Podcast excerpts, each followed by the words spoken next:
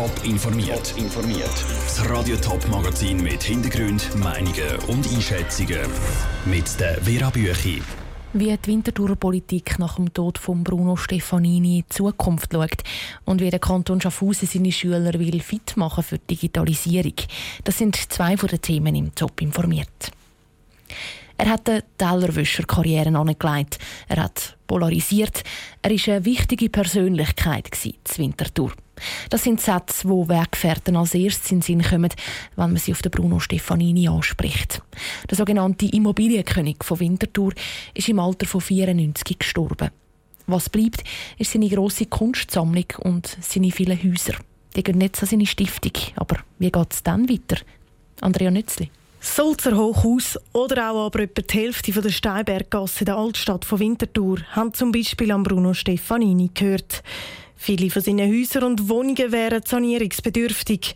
Der Bruno Stefanini ist aber dafür bekannt gewesen, dass er seine Liegenschaften nicht so gern saniert hat. Dafür sind die Mieten umso tiefer gewesen, was Studenten gefreut hat. Jetzt muss aber eine Lösung annehmen, sagt der Fraktionspräsident der FDP im Winterthur Gemeinderat, der Urs Hofer. Ich glaube, jetzt geht es darum, ein vernünftiges Mittelmaß zu finden, dass man sicher gewisse Sanierung an die Hand nimmt, aber nicht grossflächig, sodass man nachher wirklich auch ein soziales Problem in Winterthur verursacht. Es ist jetzt mal an den Erben zu entscheiden, wie das weitergeht. Zweitens ist es Sache vom Stadtrat und da nehme ich auch an, dass er sich schon Gedanken gemacht hat.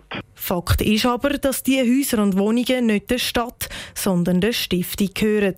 Heißt, die Stadt kann nicht einfach mitreden. Der SP-Gemeinderat Roland Kappeler fordert aber, dass der Stadtrat das Gespräch sucht mit der Stiftung und im Gespräch einfach auch der Stiftung klar macht, dass wir darauf angewiesen sind, dass Wohnungen im tiefen Preissegment für uns auch wichtig sind. Ich habe mir jetzt auch gerade überlegt, dass wir das sicher zuerst in der Fraktion werden diskutieren, ob wir das mit Vorstößen unterstützen oder fordern. Parteien von links bis rechts fordern also, dass der Stadtrat ein Auge darauf haben soll. Ob sich der schon Gedanken gemacht hat, da lässt er sich nicht in die Karte schauen. Wie es weitergeht, ist noch offen, sagt der Stadtpräsident Michael Künzli. Ich wäre jetzt ein bisschen vorsichtig, um da Prognosen abzugeben, wie es jetzt weitergeht. Und es ist nicht so, dass nichts mehr gegangen ist in dieser Zeit, wo er da bettlägerig war. Aber es ist sicher weniger gegangen als vorher. Und von dort her bin ich auch sehr gespannt, wie es geregelt wird und wie es nachher weitergeht. In der Winterthur-Politik lässt also niemand kalt, was mit den Häusern von Bruno Stefanini passiert. Ob im Gemeinderat wirklich dann Vorstöße gemacht werden, ist aber noch offen. Der Beitrag von Andrea Nützli. Die Stiftung von Bruno Stefanini führt seine beiden Kinder. Sie sind für eine Stellungnahme nicht erreichbar gewesen. Digitalisierung soll an den Schaffhauser Volksschulen nachkommen.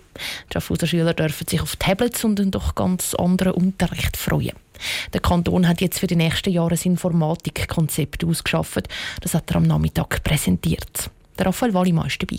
Jedes Kind ist mit einem digitalen Gerät ausgestattet im Kanton Schaffhausen. Ist das erklärte Ziel vom Schaffhauser Erziehungsdirektor Christian Amsler. Konkret soll jeder Schüler ab der 5. Klasse bis 2024 ein digitales Gerät bekommen. In der Unterstufe soll es mehrere Geräte pro Klasse geben.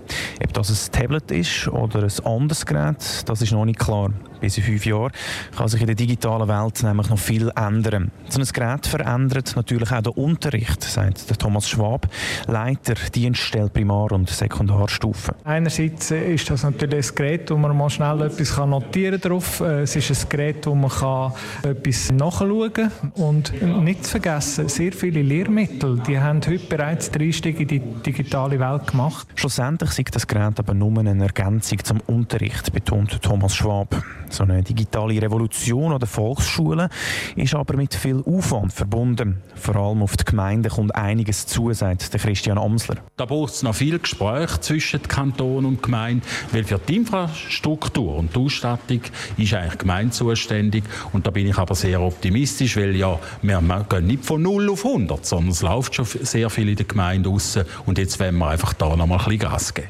Der Kanton greift der Gemeinde aber unter die Arme, wenn es finanziell nicht lenkt. Wie viel die digitale Umrüstung genau kostet, kann nicht genau beziffert werden. Zuerst müssen die Gemeinden nämlich noch im Kanton berichten, wie weit ihre Schulen mit der Digitalisierung schon sind. Der Christian Amsler rechnet aber mit einem Betrag von über einer Million der Beitrag von Raphael Wallimann. Wenn die Gemeinden ihren Rapport über den Digitalstand der Schulen abgeliefert haben, macht der Kanton dann eine konkrete Vorlage. Über die entscheidet der Kantonsrat. Top informiert, auch als Podcast. Mehr Informationen gibt es auf toponline.ch.